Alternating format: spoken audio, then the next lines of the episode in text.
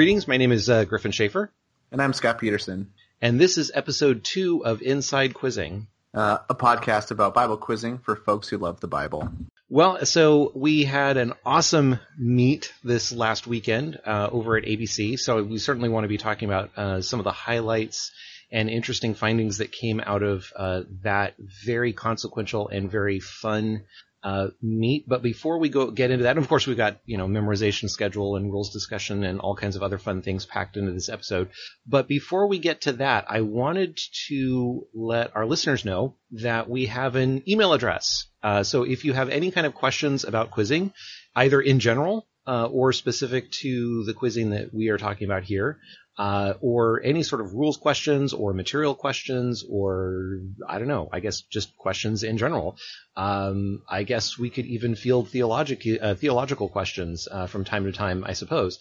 Uh, but feel free to use our email address for the show, which is iq at cbqz.org. So that's IQ for Inside Quizzing, and then CBQZ for Christian Bible Quizzing uh. And Scott and I will get those, and we can answer them, which will be a very fun thing for us. And of course, you want to do things that are fun for us because that's what this podcast is all about.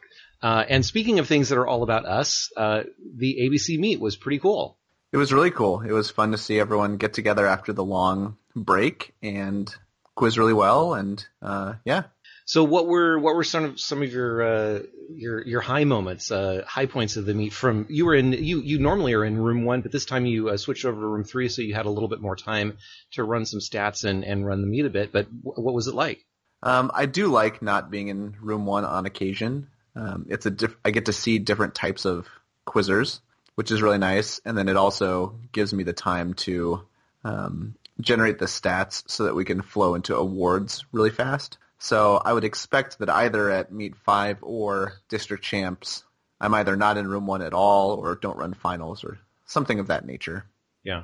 What about you, Gryphon? Did you have any cool observations from the meet? Yeah, I mean, uh, for me in my room, uh, I mean, like we were talking about last week uh, in episode one, uh, we were talking about how this meet was both a critical meet, but also one that can be a little bit uh, for a, a struggle because there's been so much time off. And I definitely got a feel for that, especially in Friday. Uh, Friday's jumps. I think things got a little bit better towards the end of Friday and then into Saturday, but Friday's jumps, at least in my room and in room two, were were fairly slow. Um, there were a handful of no jumps, uh, you know, not terribly surprising over chapter 15, um, being that it's so large. Uh, but I mean, I, so that was definitely a, a- factor. I think people were precise in their jumping, which was good. Um, I didn't necessarily see a lot of a- additional errors in my room. Um, it was just that the jumping speed was a little bit slower, and I think a few more uh, no jumps uh, from my perspective. Yeah, it's reminding me that I should uh, add a few more stats that I keep personally. Um, one of them being what's the accuracy, overall accuracy by meet. See if that's going up or going down. That would be interesting to look at. I saw quite a quite a handful of no jumps. Um, I think I had a, a quiz in prelims where there was six or eight no jumps. Um, so that was surprising to me. But it's also it can be an encouragement to quizzers because there are questions out there for you to get.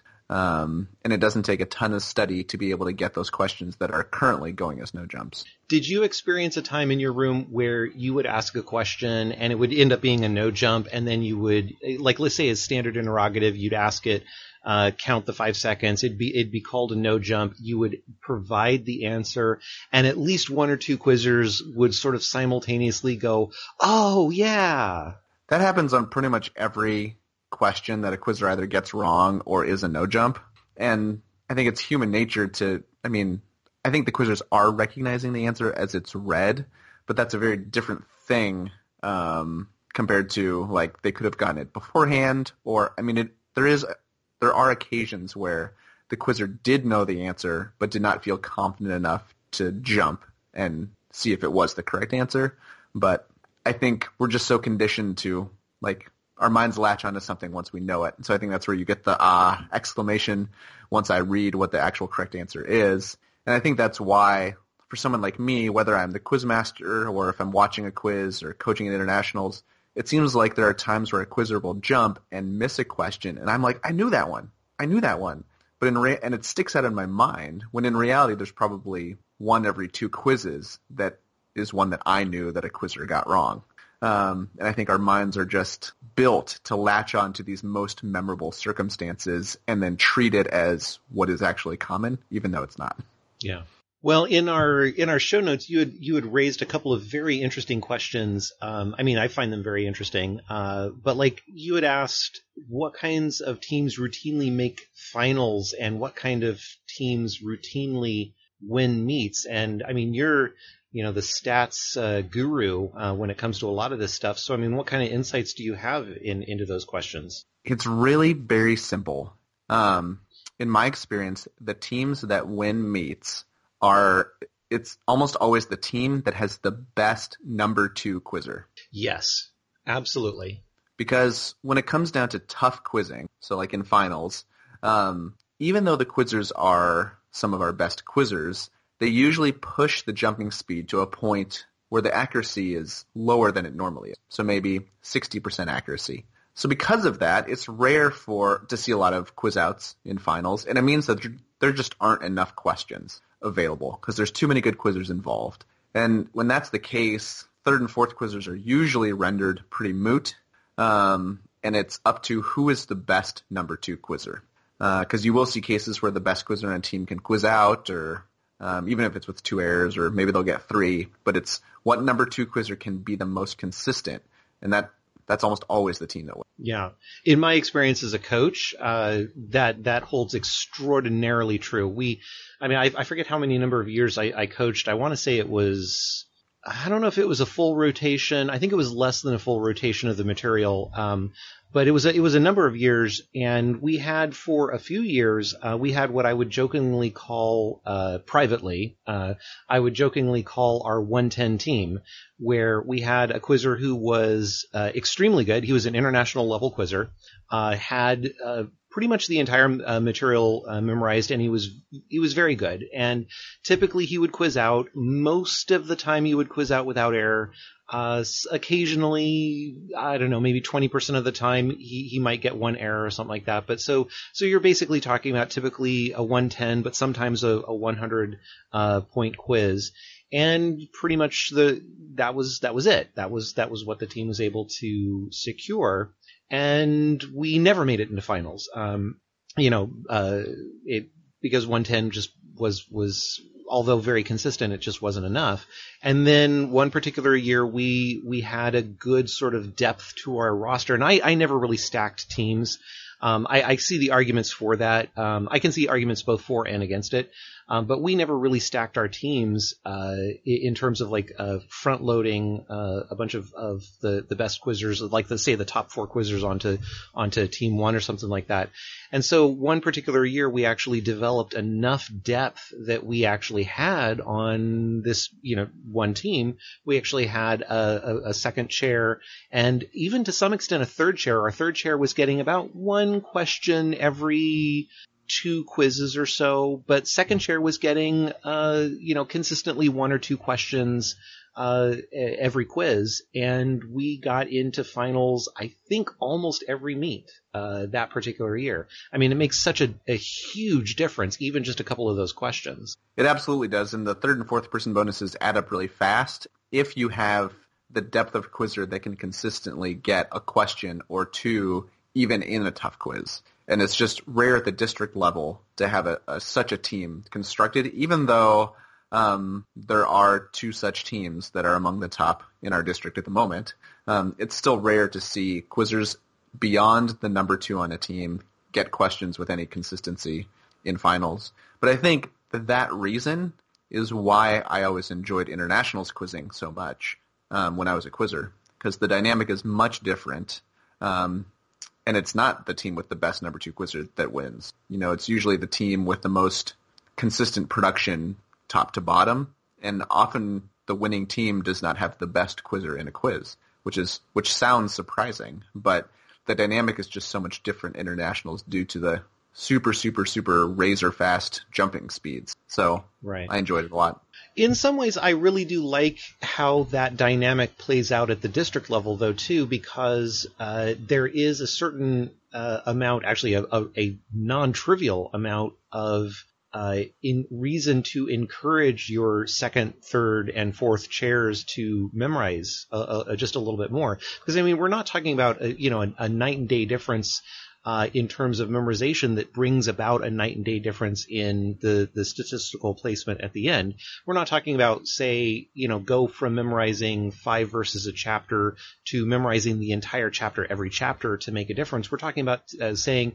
you know, increase by 20, 30, 40% your memorization, or even just picking up uh, five to 10 verses a chapter and you can become an extraordinarily important uh, second chair uh, on a team like that. And I would even go so far as to say, I, I mean, I, I, I don't have the stats to back this up the the way you do, but I would it, sort of my gut tells me that even if you didn't have a, a consistent 90 in your first chair, if you had somebody who could even score into the 60s or 70s, but you had a strong second and third share that you might even do better than uh, a team that was operating a little bit more front loaded. That could very well be.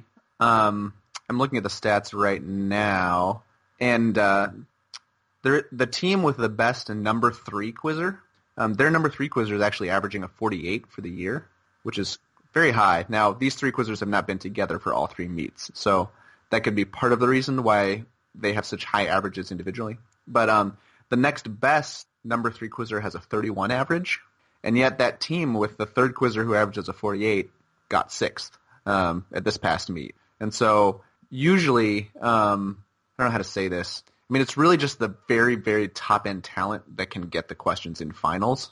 Um, and so, yeah, well, and that kind of leads us to the second question. Um, why do top teams struggle so much at the end of meets? Um, what's sort of the difference between, uh, I mean, some of this is fairly obvious. The, the, the you've got the top, uh, the top three teams, the, the jumping is going to be a little bit faster. Uh, but why do they, why do you think there's so much struggle? I think there's a lot of reasons. And I kind of I phrased this question in a loaded way. Why do top teams struggle so much at the end of meets? I would bet that every team struggles at the end of meets, and it's because of um, it's a long day, it's a long weekend, and you can see that a lot of quizzers are just out of energy. And it's easy to quiz poorly when you're out of energy because it's harder to focus. Um, it's harder to think fast, um, which is why I always encourage quizzers if doing well up until the end of the meet is important to you, to get a decent amount of sleep on Friday night, to not eat a bunch of fried fast food on on Saturday lunch, and to stay hydrated.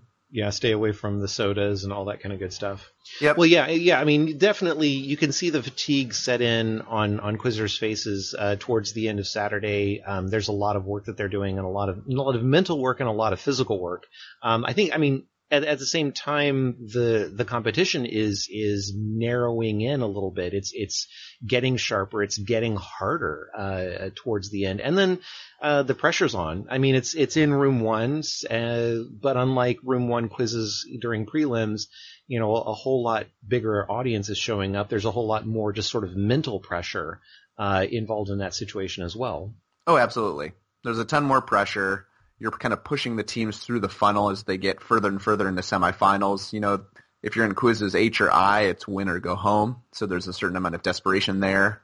And then once you get into finals, I think the fact that um, those quizzes don't count for individual averages may also push the jumping speed up just a little bit. Yeah, I, I would I almost certainly I would think that would be true. Yeah, absolutely. Well, uh, any other thoughts about the ABC meet? Not really. I mean, I think my main my main thought at the end of Meet 3 every year is it feels like half the year is done, which it really is. Um, but when it comes down to individual averages, a tiny percentage of their individual averages are actually locked in. Yeah. Just 20% out of 100%. So it's a it's a huge amount left to go over just three meets. Yeah.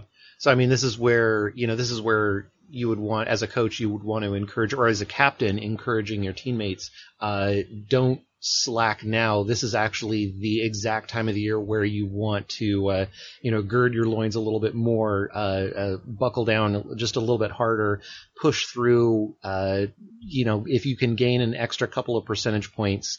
Uh, on on numbers of of, of uh, verses memorized, I think that'll do you a huge credit for for the year. Exactly, it's right about now that if you're Inigo Montoya, you switch the sword to your right hand.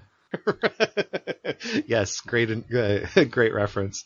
Well, and speaking of memorization, um, by my very rough calculation, we've got about five weeks before the next meet, which means about seven chapters uh, need to fit into that meet. I, I think, uh, I guess it's sort of up to the coach and the team and the quizzer to figure out exactly where to double up. But sort of my thought looking at the material is I'd probably start with maybe like chapter one on its own and then double up two and three, four and five, six and seven, then have a, and then at the end have a week for review. But, uh, how would you, would you do it that way? Would you split, uh, split it up a different way? I think I think that would be a good way to split it up. I'd always want to leave myself as much time as I could to review because that's often the step that most quizzers don't do. And I liked the uh, focused time of not having to add new knowledge, but being able to review old knowledge. And so I would definitely make sure that I have that review time. And I do know that most churches are helpful and set out a practice schedule for each of their quizzers. But I do know of quizzers that um, will go faster than what the schedule says that's given to them by their church, just so that they can build in more review time for themselves at the end. Yeah, makes sense. So looking at this week's uh, material, then Second Corinthians chapter one one, uh, I, am already a little bit familiar with this material because my daughter has decided to join my son in memorizing a little bit, and so she's picked up a couple of verses, and it's always really cute to see, uh, you know, a, a six-year-old uh, uh, put away a, a, couple of verses and then recite them back with references. But of course, you know, I'm I'm I'm being the worst coach in the world because uh, it has to be word perfect with reference, or it doesn't count. Um, so I'm I'm probably being a horrible taskmaster. Uh, but looking at chapter one, is there anything? I mean, 24 verses. Was there anything that sort of stood out to you? Not really. I mean, I look at how many verses are in the chapter, as you just said. So there are going to be some 20s. I look at where the key verses are. It looks like there's a couple key verse pairs in here. If I'm a key verse quizzer, I want to identify those and compare them to how other key verse pairs start to see if is there another finish these two verses starting with praise or is there is there another one starting with now um, just so that you can know how fast you can jump on a very specialized question type like finish these two verses. Yeah, I would take a look. Uh, I mean, I, I, I, agree with all that. I mean, I would I would also take a look at unique words in particular. There's a lot of um, great. Uh, I mean, in the material that I'm looking at, uh, uh, unique words are colored uh, this sort of brilliant blue color, so they visually stand out to me, as well as you know uh, thematically standing out to me, or or uh, important standing out to me in terms of questions that can be raised on these things. So there's a lot of of the, those sorts of very simple interrogatives that are going to be very fast to jump on that you could you could pull out of this material. You know, one one five abounds through whom or uh, abounds where I suppose would work. Um, throughout where from verse one, um, you know these Did, sorts of things. Uh, gracious what uh, from eleven. Despaired of what in verse eight. Yeah, yeah. Another thing I would do when I was reading over material for the first time is find words that appear a lot, but also maybe in different forms. So I'm just seeing right now that comfort and comforts and comforted appear a lot right in verses three through seven and when you have similar words, either repeated or similar forms of words in a close proximity to each other, it can make it hard to quote those verses because your mind latches onto a word and might shoot you to the wrong place. Um, and I would always make sure to spend extra time on those sorts of passages so that if I heard comforts us, I don't confuse it with any com- any other comfort or um, comforted. My mind just goes to the one location where comforts us appears. Um, I always I liked finding a hard to memorize passage and spending extra time on it because I felt like I, I was gaining an advantage. Yeah, and I mean, speaking of the word comfort or comforts and comforted and so forth, uh, you know, comfort appears uh, several different times in in chapter one here. Uh, comforts, plural, only appears once in the chapter, uh, and comforted, where did it go? Yeah, there in one six only appears once. Um, so you could end up. I, I, could see a very confusing uh, question where if you've got a uh, say a, a, chapter reference question on comforts, uh, it could be very confusing if you if you haven't uh, disambiguated between comfort and comforts and comforted where that shows up in, in what verse and, and pulling that uh, pulling that together I could see that getting uh, very confusing very quickly. Yeah, and there could be a chapter reference that uses the word comforts, but the quizzer jumps after only two syllables, and the quizmaster has just said comfort and maybe hasn't finished that pluralization. Um, and if you've kind of read through it, you might you might remember that oh, it, it is a chapter keyword, and that's probably where I should start my thinking, and not on comfort. Yeah, yeah, absolutely. There's, uh, you know, in general, of course, it's a uh, Pauline uh, epistle, so you know it reads and flows very much like uh, First Corinthians, uh, in, in in a lot of the same phraseology and the same audience, obviously. Uh, grace and peace to you from God our Father and the Lord Jesus Christ. Paul, an apostle of Jesus Christ by the will of God, and and so forth. I mean, it's the, the structure of the content is is going to feel very familiar, uh, obviously to anybody you know memorizing First Corinthians, but really uh, any of the other uh, Pauline letters. Yeah, I really have nothing else to add. yeah. Um, any? Do you spot any sort of other tricky sorts of things? I mean, something that kind of jumped out at me was in 17 and 18. Uh, the yes, yes, no, no sort of stuff could be a little bit tricky there, but otherwise. Um, yeah, I mean, there's a couple of key verses. Take a peek at maybe nine through twelve. Um, has some wonderful key phrases uh, buried in there. I, I, especially like "deadly peril." Um, both of those words being key uh, or unique. Uh, sorry, I keep calling them key, but yeah, they're they're unique. Um, those are kind of interesting. Yeah, um, it looks like a pretty a pretty memorable chapter. Lots of uh, unique words and chapter keywords. I would also like when reading through, I see that um, verse 16 has doesn't have a lot of colored words, um, no unique phrases or chapter keywords or unique words, um, and so I would start searching the material for where things like I wanted to visit you on my way to Macedonia, like where those bits and pieces might be elsewhere in the material, because I'm seeing a great opportunity for a reference question, like I wanted to visit you where, or I wanted to visit you when, um, on my way to where, and so if there's another place in the material where on my way to insert location appears, then those would both lend themselves very well to being a reference question. Yeah, and in particular, I mean, even just in this chapter, uh, verses 15 and 16, I wanted to visit you, uh, or I wanted to what, um, might be a great question. Uh, you know, a, a, chapter verse reference question, and, and very confusing between those two, especially since they're two verses right next to each other. Exactly. And that's a very classic type of chapter and verse reference question to write. There, it's the same phrase and it's a consecutive verses and it is specifically testing whether the quizzer can differentiate between those two, vers- two verses when given just the reference. And so that's totally a thing that a question writer would want to write. Yeah.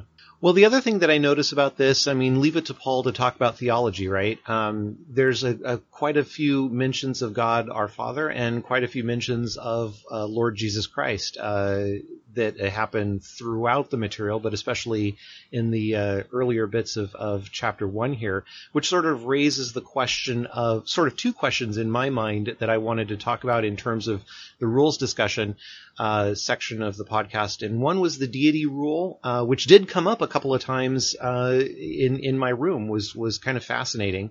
Um, it doesn't come up all the time. It doesn't come up every every meet, but uh, when it does, in the rare uh, cases where it does, it's very interesting. And making sure that we clarify the right deity and how that works is is very interesting. But then that also kind of leads us into a sort of a general pronoun uh, clarification. Uh, if the answer is Christ and somebody says he, uh, there's a little bit of a switch of the rule where in the past we would have said clarify your pronoun, but now we're saying clarify he. Uh, but then uh, kind of that might lead right into the deity rule. So I guess let's start with maybe the, the pronunciation clarification. What does the rule book currently say about that? Where to start? it's a big um, topic. it is. And I've had conversations with people, and we have not come to an agreement always. But I think clarifying pronouns first starts with the question writer. Because there's nothing in the rule book that says every pronoun has to be clarified if it appears in a question, like in an interrogative or multiple answer or something. Um, there's really not guidance on what to do. And so generally, when, when question writers are writing questions, if the pronoun is pretty important, like if you're asking who went to Macedonia and the answer is he, well, they'll make sure that you clarify it. But if it's um, who went to Macedonia with them, well, maybe they won't make you clarify the them, right? And so I, I've um, I've been asked the question: How much latitude either does the quizmaster have, or should the quizmaster have or exercise when asking a question to change which clar- which pronouns need a clarification? And I think it's a tough it's a tough area because as a quizmaster, I generally don't like to be making any changes to questions in the heat of the moment because I think it's very important to appear fair. And so even if my intent is not to help a certain team, I wouldn't want to switch out a particular question um, unless there was a clear reason to do it. I wouldn't want to change which pronouns are clarified if I can do it. Um, so that's kind of where where it starts. Is the question writer has to make decisions of which clarifying which pronouns are necessary to clarify. I do know of other denominations of Bible quizzing where every single pronoun is clarified um, and needs to be clarified for an answer to be correct. And that's probably too far. Yeah, I mean, uh, even well, I mean, what about ambiguous pronouns, right? Or um, ones that require interpretation. I, I mean, I, am I'm, I'm very staunchly against the idea of a of a quiz. Despite I, I have a master's in theology, and I'm d- I'm deeply against the notion of quizmasters making theological judgments um, from the from the officials table. But like you know, in in chapter one, verse twenty one, uh, you know, now it is God who makes both us and you stand firm in Christ. He anointed us, and so I could say like He what. Uh, although this wouldn't really clarify who anointed us, right? He. Well, does that would need to be clarified? But then, do you clarify it as God or Christ? Uh, and that sort of leads us into a theological discussion. Yeah, and that that's actually a really good that's a really good example because it's not very clear whether it is God or Christ, and so I think that would be a tough call for a question writer. Of, I mean, you definitely want to include anointed in a question somehow, but you also don't want to force the quizzers to have to interpret things.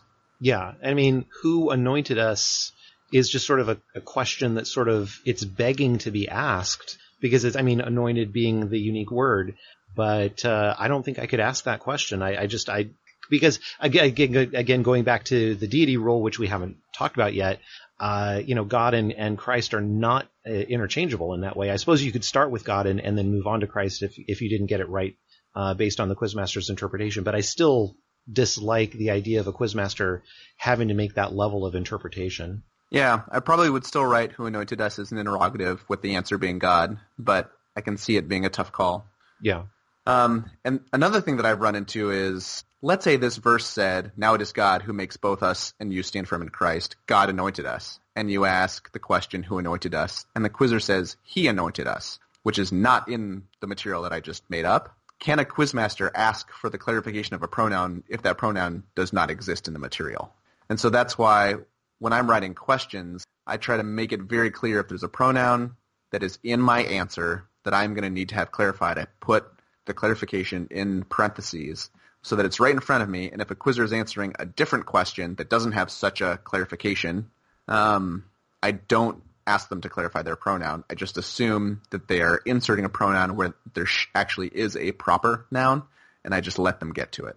Okay. Does, does that make sense? So, in other words, like, uh, maybe take it to a different verse and give me another example. All right. Let's. Well, go to 1 Corinthians 16, 21.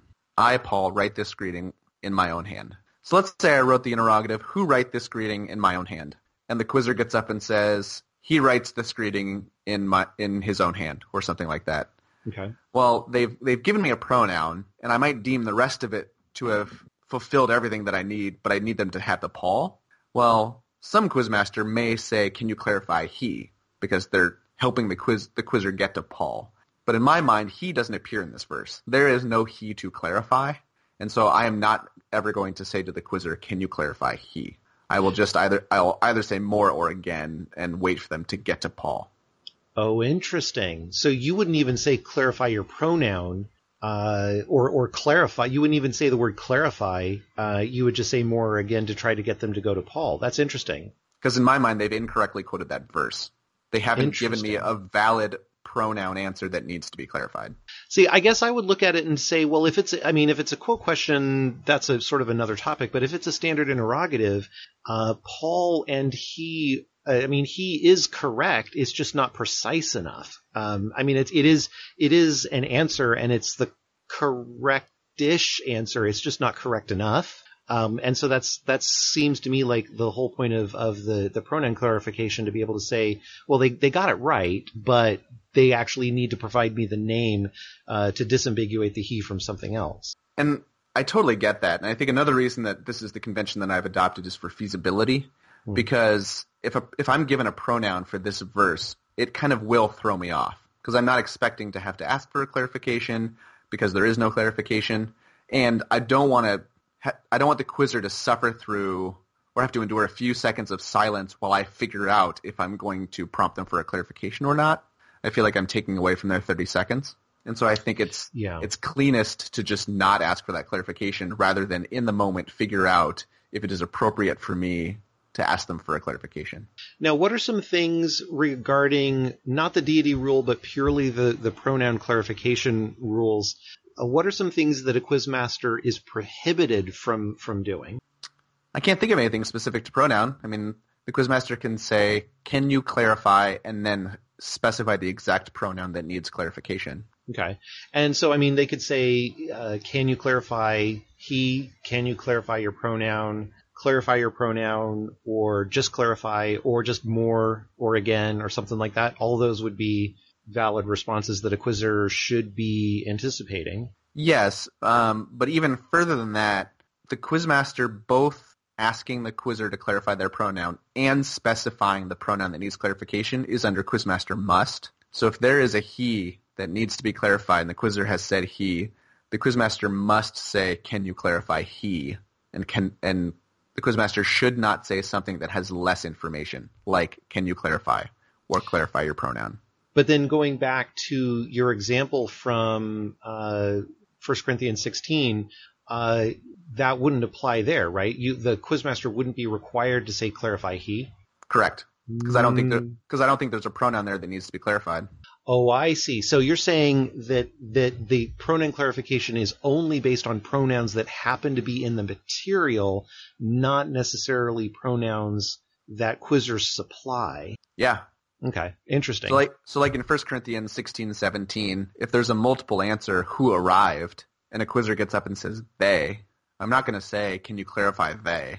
I'm just going to look at the quizzer. So I don't I don't I don't know if there's a, a right answer of the way to handle the should a quizmaster ask for a clarification of a pronoun that is not in the material but makes sense for the for this question? You know. Mm-hmm. But I think I think some of it also comes back to. Um, I think a lot of it comes back to where I have asked for clarification of pronouns where they haven't been in the material is where a quizzer is is obviously quoting the verse thinks they quoted it, uh, put in a, a, pronoun instead of the actual name.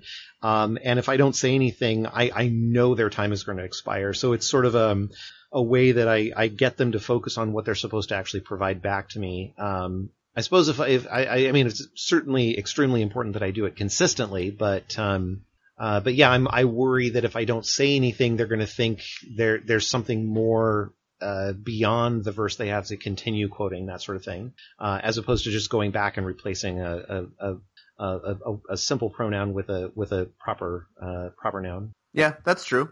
I think I would bet that clarif- clarifying of pronouns and what the quizmaster should say, all of that arose because maybe in verse one it says Jesus went to these people, and then he starts talking, and then in verse three or verse four he is used to refer to Jesus. And if you're going to ask a question where the answer is he, and you need the quizzer to clarify to Jesus, which is multiple verses prior to the verse that the bulk of this question is in, then you should give the quizzer some sort of prompt to help them along with that. Yeah. And so, and so the situation where I'm asking a question from a single verse, there's no pronouns in it, and a quizzer just throws in a pronoun, to me, I'm like asking them for a clarification. This is not the situation that this was created for. yeah. So. I can see that. I can see that. Well, and then to complicate things even more, uh, God essentially become the word God essentially becomes a a pronoun that requires clarification, but under the deity rule. So let's dive into that one a little bit. Yeah. Um, where to start? Grace and peace to you from God our Father and who? So, um, should I start at the top? Yeah, just go how for I, it. How I think about the deity rule. Um, so right, what the text says is the correct person of the deity must be given. The quizzer may not move between persons of the deity when answering. So already we see how difficult this is a rule to write and to apply because, I mean, for good reason, it's one of the more complicated concepts in the Christian faith, right, and in the theology. Um, three persons but one person. And yet quizzing is a competition based on text, and we don't want to allow the quizzer to jump between different persons um, they're supposed to be answering about. This makes total sense if you know you have names of the apostles like Peter and James and John. You know, if Peter did something and you ask the quizzer who did something, they can't say James or John, and it's crystal clear. But it gets muddied when we talk about the deity and the person of God and all the different potential names. So I think right at the top, it helps to admit that this is a difficult thing because it's difficult in theology. It's difficult to explain. And then once you get to quizzing, you need to find a way to write a rule that handles with this difficult concept in a fair way to everyone that can be consistently applied by officials. And so it's it's just a tough way to begin right off the bat.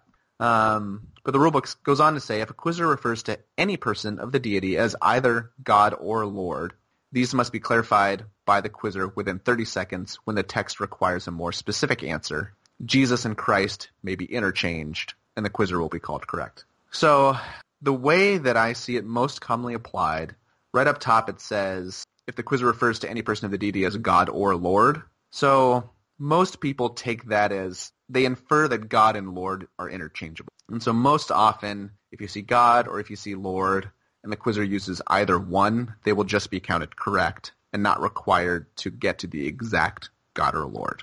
And usually that applies also to Jesus and Christ. And kind of by extension, it often, not just Jesus and Christ are interchangeable, but Jesus, Christ, Jesus Christ, and Christ Jesus, those four often end up as interchangeable. Um, some quizmasters may be a little bit more strict and just look at the quizzer or say again and let the quizzer get to the exact name of it.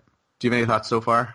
No, I mean this pretty much is is fully in line. I'm sort of as you're talking, I'm uh, it's it's fully in line with with with how I've been ruling. It's I'm as you're talking about the theology of it, I'm I'm sort of harkening back to Augustine and a, a couple of the other uh, early church theologians and uh, remembering that sort of uh, phraseology of saying um, the the Father is God, uh, Jesus is God, the Holy Spirit is God, the Father is not the Son, the Son is not the Holy Spirit, the Holy Spirit is not God. Um, those sorts of things. So, in other words. Uh, God, the the word God becomes almost like a pronoun. God or the Lord becomes a pronoun that's safe to start with. And if that's the answer, great, you're fine.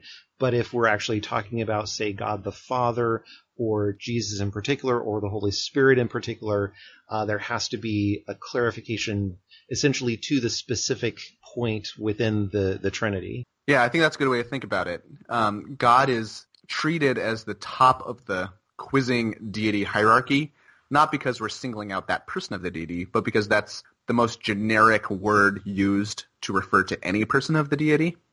Well, and I would go, I would take it a step further and say God is the generic word of the Trinity, and Father, uh, Father or God the Father is one person of the Trinity. Got, yeah, I think that would make sense. So in general, if a quizzer says God or Lord, um, they literally cannot be wrong at that point. They might be right. They might have to get more specific. Um, and then as they get more specific, um, they have to be careful about um, not switching between persons of the deity. And most often, if the quizzer needs to get more specific than God or Lord, it's very clear which person of the deity is being talked about. And so if they give a, if they refer to a specific deity that's a different one than is needed, then they would be incorrect at that point.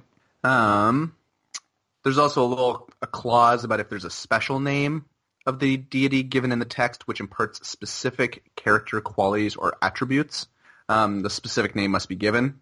And the examples are the Lord God Almighty, the bread of life, spirit of the living God. And in those cases, it's more strict because the quizzer may not state any other such names, um, any other special names, even if it if those other names are both in context and referring to the same deity. Um, and so, yeah, and so that can sound harsh, but usually when those special names are used, um, it's pretty distinct and pretty clear what's being asked for, and it will help the quizzer remember what the correct one is. Yeah. I feel like I haven't covered it all because I didn't talk for very long, but But I, th- I don't know. I think that's pretty much it. I mean, basically start the, so the strategy is it, when in doubt, obviously review, review, review and quote it correctly the first time. But if barring that, you know, start with God and Lord as a safe first bet.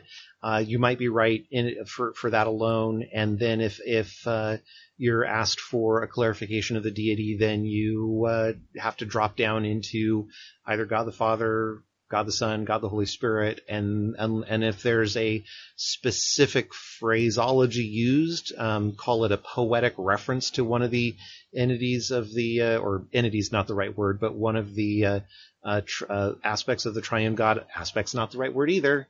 See, this is all the, the theology coming back to bite me here. Um, but I can't use the words to describe the words I want to talk about. Anyway, uh, if if, there, if there's a specific poetic phrase used to describe uh, the Trinity or or uh, Father, Son, or Holy Spirit, then use that instead. Yeah, and I think sometimes, I mean, it's pretty common occurrence to see our Lord Jesus Christ or our God and Father Jesus Christ or the God and Father. Um, and in those cases, I usually just, as long as the quizzer stays in the correct deity, I let them keep giving me answers, but I usually force them to get to the exact one. Yeah, You yeah, know, as, yeah. as, as soon as extra wording like that is being applied. Well, and then take a look at verse 3, uh, 2 Corinthians 1 3. Praise be to the God and Father of our Lord Jesus Christ, the Father of compassion and the God of all comfort. Um, there's going to be some wonderful questions that can come out of that verse. Yeah, and praise be is a unique phrase. So praise Yeah. be to whom? Yeah, exactly. Multiple answer of that one. So yeah, I mean, basically at that point you are praise be to whom multiple answer God and Father of no, well, no, no, no. I guess it's it's not multiple answer. There's not an and God and Father. That's one of our Lord Jesus Christ, the Father of compassion and the God of all comfort. That would be a singular answer and would require the rest of the verse. So basically, like a multiple answer doesn't have to have an and; it just has to have two answers to the interrogative. In this case, I would say that praise be to whom. I would say the God and Father of our Lord Jesus Christ is the main answer, and the Father of compassion and the God of all comfort is merely a clarification. Yeah. So I think this is this is one of the rare cases where when the rulebook says a clarification of a single answer is not a multiple answer, I think that's what would be here. Um, however, I think if I wrote the question as "Praise be to the God and Father of our Lord Jesus Christ, whom or what," I think you might be able to argue that that one is a multiple answer because at that point you're kind of asking for two qualities or two descriptions of the of the person, and I think you could Yeah. argue that the Father of compassion and the God of all comfort are two such descriptions. Yeah, I completely agree. Um, and I mean, the interesting thing, uh, praise be to who, uh, is key enough, uh, because of praise be, like you were talking about, two word key phrase. Um, and then of course, praise be to who, you could say, uh, God, and you would technically be almost correct, but you would need a whole lot more to be added. Um, so I mean, we're essentially just describing God, but in a very poetic way. Yeah. And so it's verses like these that I would spend extra time on so that you don't stumble over this very specific wording of the deity. absolutely. All right. Well, with the deity rule kind of packed away, um, there were a couple of other stuff, uh, other questions, and, and and other parts of the material that we were actually talking about a little bit earlier today uh, that I think we both found fascinating. Uh, one of them was uh, 1541, uh, 1 Corinthians 1541. You want to walk us through that one? Yeah. So as you're, if you're listening to this podcast, it's probably helpful to pull up a verse like this because I'm not going to read the whole thing through. But I asked an interrogative call that was, what has one kind of splendor? And the answer I was looking for was the sun. Well, a quizzer jumped on what has one kind of splendor and proceeded to start by giving me the moon and the stars. And my initial inclination was, I bet you this quizzer has given me an incorrect answer. And so they're incorrect at this point. But when I looked at the verse, the verse is the sun has one kind of splendor, the moon another, and the stars another. So I I didn't really think that the quizzer saying moon or stars was actually incorrect because you could argue that the moon has one kind of splendor, has one another, another one kind of splendor, and the stars have another one kind of splendor. And the quizzer eventually got to sun, and so I counted them correct. But in hindsight, um, I would have made the exact same ruling. But in hindsight, I don't like the question that I wrote because I think it's an it's not a very good test of the material because I really was looking for the answer sun, and if I wrote a question where the quizzer can give other very specific nouns and not be incorrect, then I don't think I've written a very good question. Um, and I, I don't really think that there's a better way to write this question that has the form that I wrote wrote it as. I mean, you could write the sun has what. Um, but it was just an interesting situation because I thought the quizzer had given me an incorrect answer, but I really couldn't count them incorrect. And it led into another kind of philosophical question about verbatim versus meaning. Do you want to delve into that? Yeah, well, I mean, I, even before we we drop too far into that, I mean, maybe this is what you're referring to, but I, I looked at that because uh, I mean, when you were asking me a few hours ago about the this particular verse, I sort of looked at it and, and, agreed with you that I thought the question was was invalid in its original form, but that it could be asked, I think, as a perfectly valid multiple answer question although one that I personally wouldn't write um, for an entirely different reason, and you know a little bit more on the philosophy side there. But I mean, if you say you know one kind of splinter, and I'm assuming that's key, right? Of splinter is a two-word key phrase, so yeah, one kind of splinter is is is is key enough. So if you say what has one kind of splendor, I think there is a multiple answer, a valid multiple answer uh, that that comes out of that: sun, moon, and stars. But I'm not a big fan of writing questions like that because um, I'm not a fan of splitting up the material like that, or what I would call like sort of split up multiple answers. Where, and I know, I mean, I, I know they're completely valid and they happen all the time. It's just sort of it's just sort of a me thing. I don't particularly like them, um, but where this. Uh, I, I, I want to have a multiple answer sort of flow together where the parts of the multiple answer are a little bit closer to a quote. Does that make sense? It does make sense. And I think this this topic and the next one are kind of melding together because they're both combined in this single question. Um, I think one thing to touch on first before the split multiple answers is I think you can argue that there are multiple answers to the question what has one kind of splendor, but quizzing is very very much a text based verbatim um, competition. Just just because there needs to be fair and objective and consistent and things like that.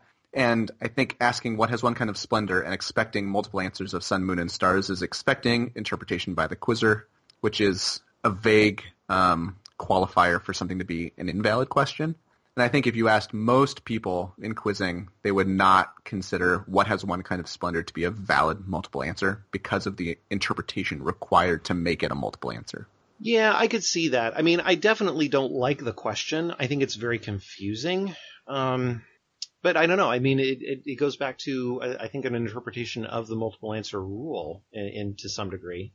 It does, and there are very various various ways to interpret how multiple answers are defined. Some people are much more liberal, and some people are much more strict about what they consider to be a multiple answer.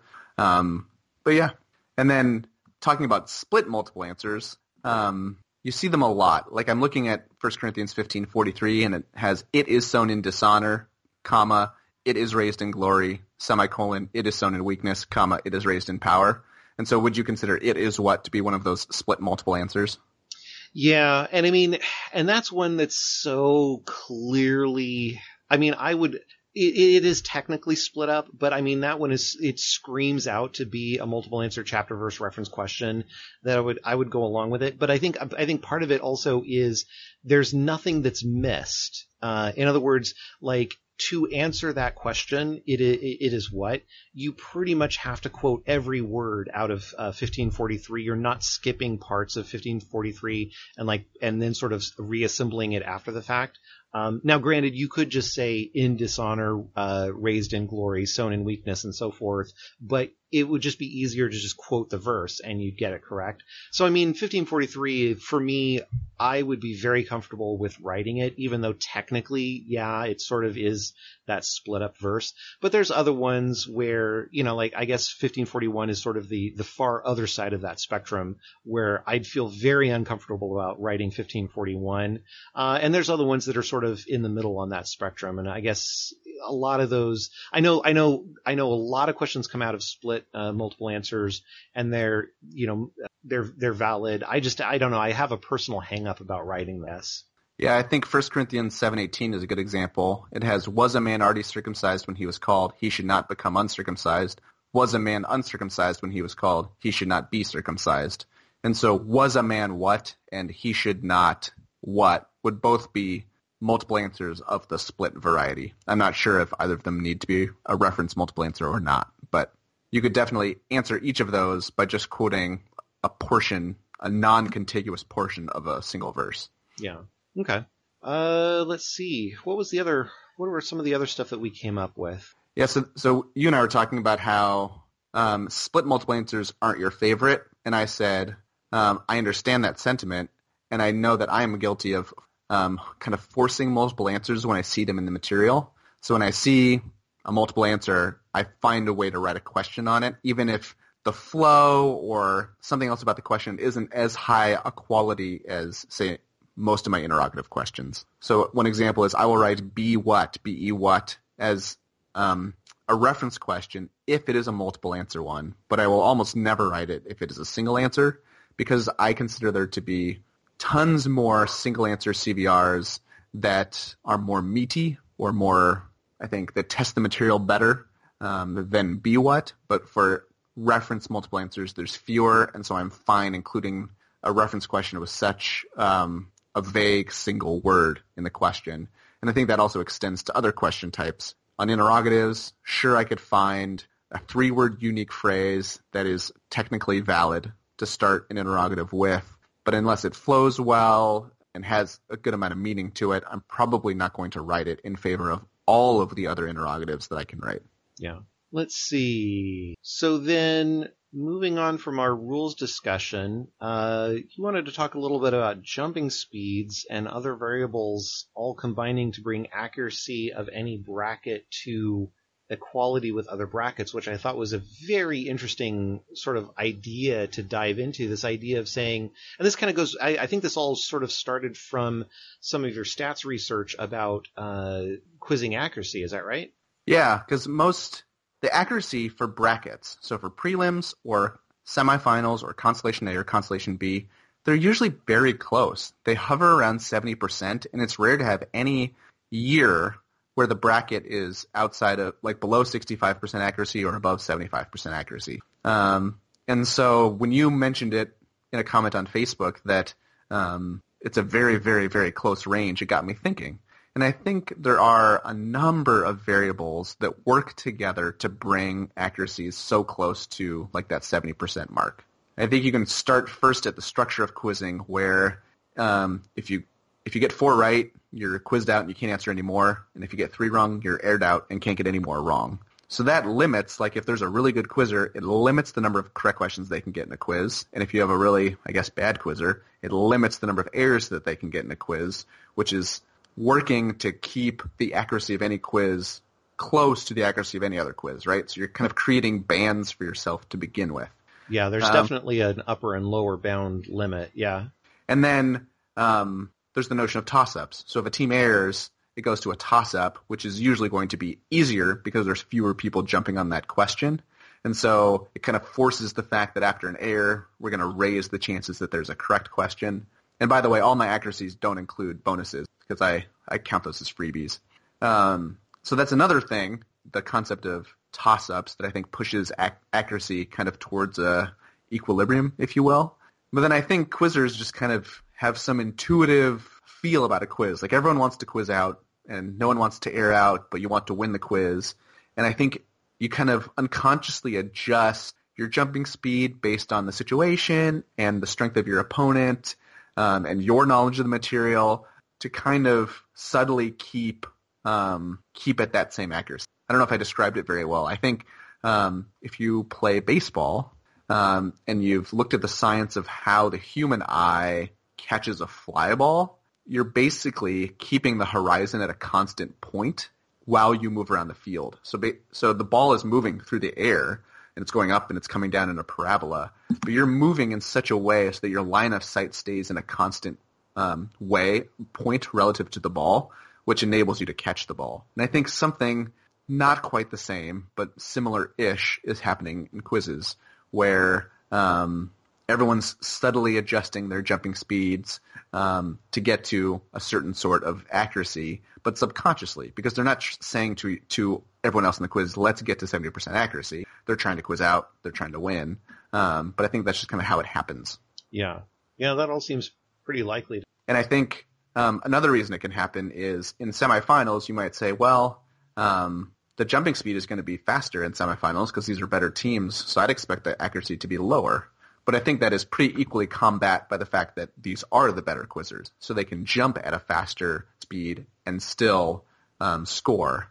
And I think that same thought carries down to each of the, the consolation brackets. These quizzers may may not be as strong, but they're only going to jump slow slower to the point where they can get a good accuracy. And I yeah. think it's all it's all ruled by the four correct, three to air out and wanting to win a quiz. Right. Yeah, and I mean the more material you have memorized, the higher confidence level you're going to have, which means uh, the jumps that you get, you're going to have a higher probability of getting them, even though uh, or getting the question right based on just your uh, your sort of um, internal uh, psyche going into the jump. Yeah, that also seems so. It's almost like a self balancing system. Yeah, I mean, I think if you had computers quizzing who had perfect knowledge of the material, um, I still think that they would adjust their jump speeds to a point um, where accuracy is less than 100% in an attempt to beat the other computers.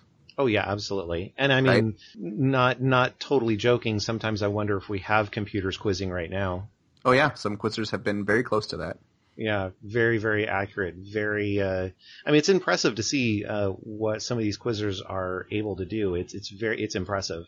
Looks like we've got one more topic for the day, and that's contextual knowledge when answering questions. And I was talking about this with Jeremy Swingle, how because quizzing is based on verbatim reading of the material, and questions are often on a single verse or even a portion of a single verse, quizzers kind of develop this tunnel vision when they're hearing a question read or when they're answering it, where they don't think of the context of the material or a meaning of a chapter or larger themes that could help them answer questions. So I think in most cases, the tunnel vision and just verbatim recall of what you've memorized is going to be the way to score well. But there are times where, you know, you'll see a quizzer jump on she was, um, she was the, and the quizzer will start thinking like, okay, there's not a ton of females mentioned in, um, in the Bible. So what are the, the main females mentioned in this chapter? So like in Matthew, you're like, oh, it's you know, can I think of something with Mary? Or I think quizzers that have that ability to think in a more general, um, contextual way can have a little leg up. Um, and I see it on no jumps where I think all these kids have been through Sunday school years and years and years and years, and the answers obviously got to something, but none of them are jumping because they did not recognize the question as it would, as it was asked, like the words. Um, even if they took a step back, they could totally understand the meaning and be like, "Oh, it's God or it's Jesus.